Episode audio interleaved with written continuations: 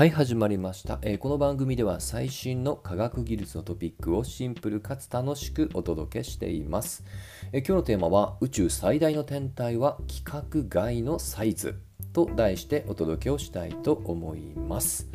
まあ宇宙はねあまりにもスケールが大きすぎるので我々の日常生活から見るとちょっとピンとこないことが多いと思うんですね。今日はそんなスケールに絡む話をしてみたいと思います。まず、えー宇宙とはいえ身近なところから言えば我々にとって最寄りの天体は、まあ、月ですよね、まあ、大体ですけど距離にして37万 km 先にありますで次に我々に身近な天体は有人着陸を目指そうとしている火星ですよね。まあ、これが一気に、スケールが2つほど上がって5000万 km 先にあります。はい。まあ、いかにね、月が身近なのかがわかるかと思いますね。まあ、ただね、火星までの距離を見ても太陽系だけで言えばまだまだ、まあ、近い距離なんですよね。はい。で今最近あの月よりもさらに接近する小惑星があるよっていうことで話題になってています。はい、でこれはですけど大体これはあの最接近がまだ数年先なんですけど、えー月のさらに半分近くの距離まで、えー地球に最接近するというねそういった小惑星が今確認されています。はいで、えーまあ、近さもそうなんですけどね、その大きさもね、結構話題を読んでいます。まあ、例えばね、実際に、えー隕石として飛来をした有名なイベント、ちょうど今から10年前、2013年に、これあのロシアの上空で爆発をしたチャリビンスク隕石です。結構当時メディアで騒がれたので、覚えてる方いるかもしれません。はい、であの時の隕石がこれ大体の長さなんですけど、まあ、20メートル弱程度と言われております。そして今、えー確認されている小惑星は実は大きさだけで言うとその倍以上ですね、まあ、これもね、えーまあ、若干推計値なんですけども、まあ、4 5 0メートル、まあ、40メートルから、まあ、最大100メートルぐらいのどうも直径のサイズだそうですと。まあ、従って、やはり、まあ、仮にですよね、今のところね、あの地球に衝突する確率は極めて小さいってことはね、もちろんね、NASA も発表していますが、もし万が一ね、落ちたときは、被害で言うと、まあ、ざっくりですけど、3倍っていう数値も出ています。はい。であのチャリビンスク隕石の時も、まあ、結構映像を見た方いると思いますし多分 YouTube で今ね検索すれば見つかると思います、まあ、大半がやはりその建物のガラスが、まあ、破損をしてその衝撃によって、まあ、怪我をした人っていうのがね大体1400名以上いたと言われています。で上空で爆発したのになぜ衝撃が来るかというとこれいわゆるねソニックブームってやつですね、まあ、とにかくもうあのこまあ、超がつく高速で落下しており落下しており、えー、大体ねあの音速よくマッハって言われますよね。マッハを超えてくるとソニックブームと言われている衝撃波が発生しそれがまあ主に建物のガラスを破壊をして、えーその破片でまあ怪我した人が多いよってことですね。はい。まあ繰り返しですけどねあの、まあ、今の時点で言うと、えーまあ、衝突する可能性は極めてまあ低いということではあります。はい。まあ、ちょっとね話を小惑星から改めて、えーまあ、天体に戻したいと思います。まあ、たとえね、えーまあ、チャリビンスク隕石の数倍であったとしても、まあ、たかだか直径100メートルで言えば100メートルなので大きさだけで言うと地球比較で言うとほんの粒、まあ、粒にすら見えないぐらいの大きさです。では一気に話を広げて我々が観測している範囲の中で史上最大の天体のはどれぐらいなのか。はい。ちなみに太陽系だけで言えばこれダントツで太陽なんですね。はい。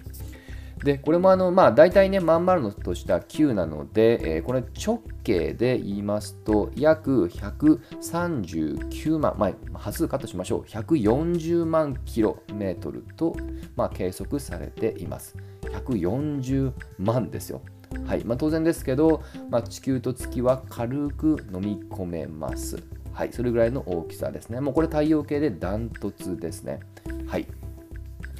余談ですけども、えー、太陽を除けば水金地下木土天海海洋星までで言うと、えー、これもね結構際立っているのが2つあって1つが木星その次に大きいのが土星ですね。この2つが相対的には際立っています。まあ木星から見るとねそれこそ地球っていうのはねまあ粒とまでは言わないですけども本当ビビたるものだと思ってください。はい。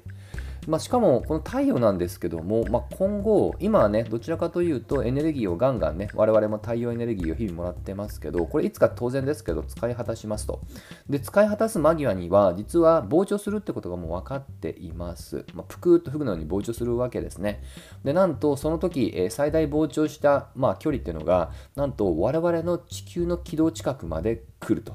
はい。と、まあ、今のところシミュレーションとしては予測されています。はい。まあ将来でしかもまあ大体ですけど数十億年ぐらい先だと思ってください。まあ、ざっくり月、まあ、あの恒星つまり光を発する天体というのは、まあ、太陽の場合は100億年ぐらいがまあ寿命と言われていて今大体ですけど半分ぐらいの歴史を持つつまり人間で例えると今、まあ40、40, 歳40 40代とか50代とかね、まあ、働き盛りの今時期だと思ってください。ですので、あとまあ50億年後ぐらいになったら、まあ、そういった不安が出てくるよっていう話ですね。はい。まあね、これだけでもね、もうすでにスケールがちょっとピンとこなくなりがちなところではありますけど、繰り返すけど、これまだあくまで太陽系だけの話なんですよね。はい。で、今回の本題の宇宙全体ではどうか。はい。えー、これはですね、ちょっと今回ウィキペディアの英語版に観測されている範囲内での、えー、ランキングが載っていましたので、これを参考にしていると思って聞いてください。あくまで、えー、話している現時点ですけど、最大の天体はスティーブンソン218という名前の天体ですね。はい。で、えー、これはですね、まず、えー、さっき直径ね、まあ、太陽は140万キロメートルですよと言いましたので、えー、それと比較して言うと、その太陽の、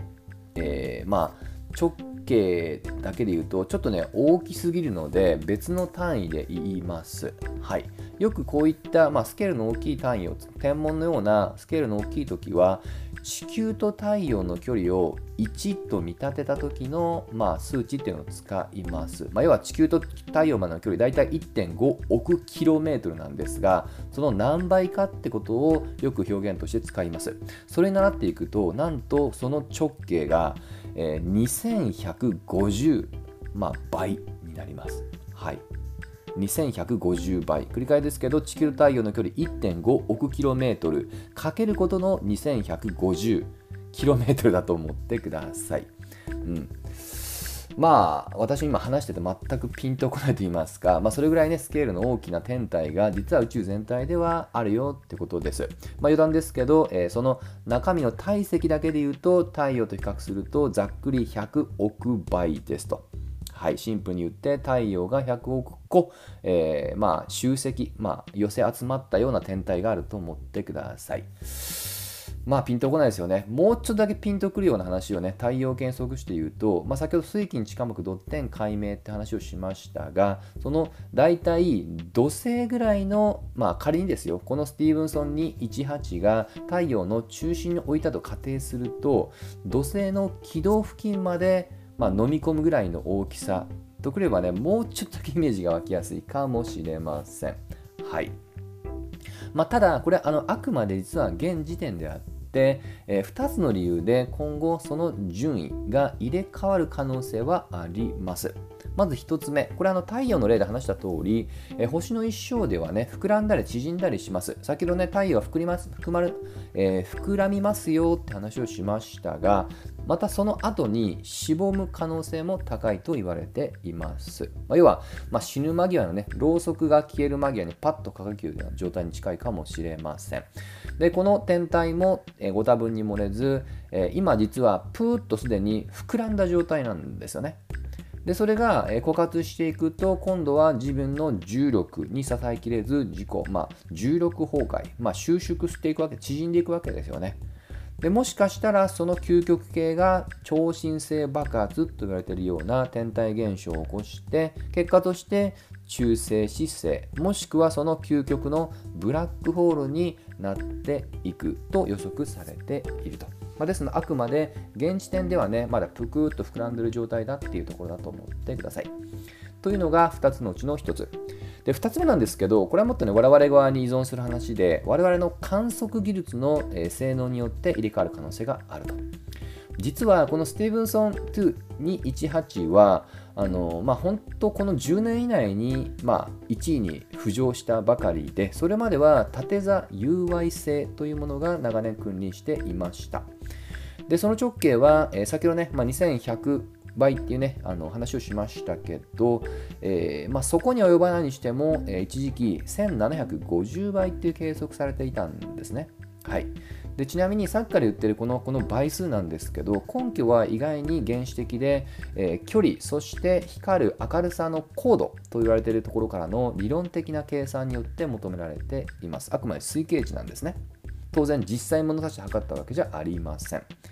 でその、えー、距離と高度自身の距離が実は2018年の最新調査で従来はだいたい1万光年ぐらいと思われていたのがなんと5000年光年ぐらいと半分近くに、えー、下方修正されたんです。それによって直径も相対的にやや半その半分つまり700倍から1000倍に訂正されて、まあ、一気に順位が下がったと。はいまあ、もちろんね、スティーブンソン218はそれよりも大きいので、もともとね、その資格はあったんですけども、いずれにしてもね、こういった計測技術によって、スティーブンソンも同じように計測がより精度が高まって見直され、下方修正され、2位以下になる可能性はあると。はいまあ、ただね、たとえ2位以下になったとしても、宇宙全体のスケールの大きさ自身はいつまでも死亡ないかなとは思いますと。といったところで、今回はここまで。また次回一緒に楽しみましょう。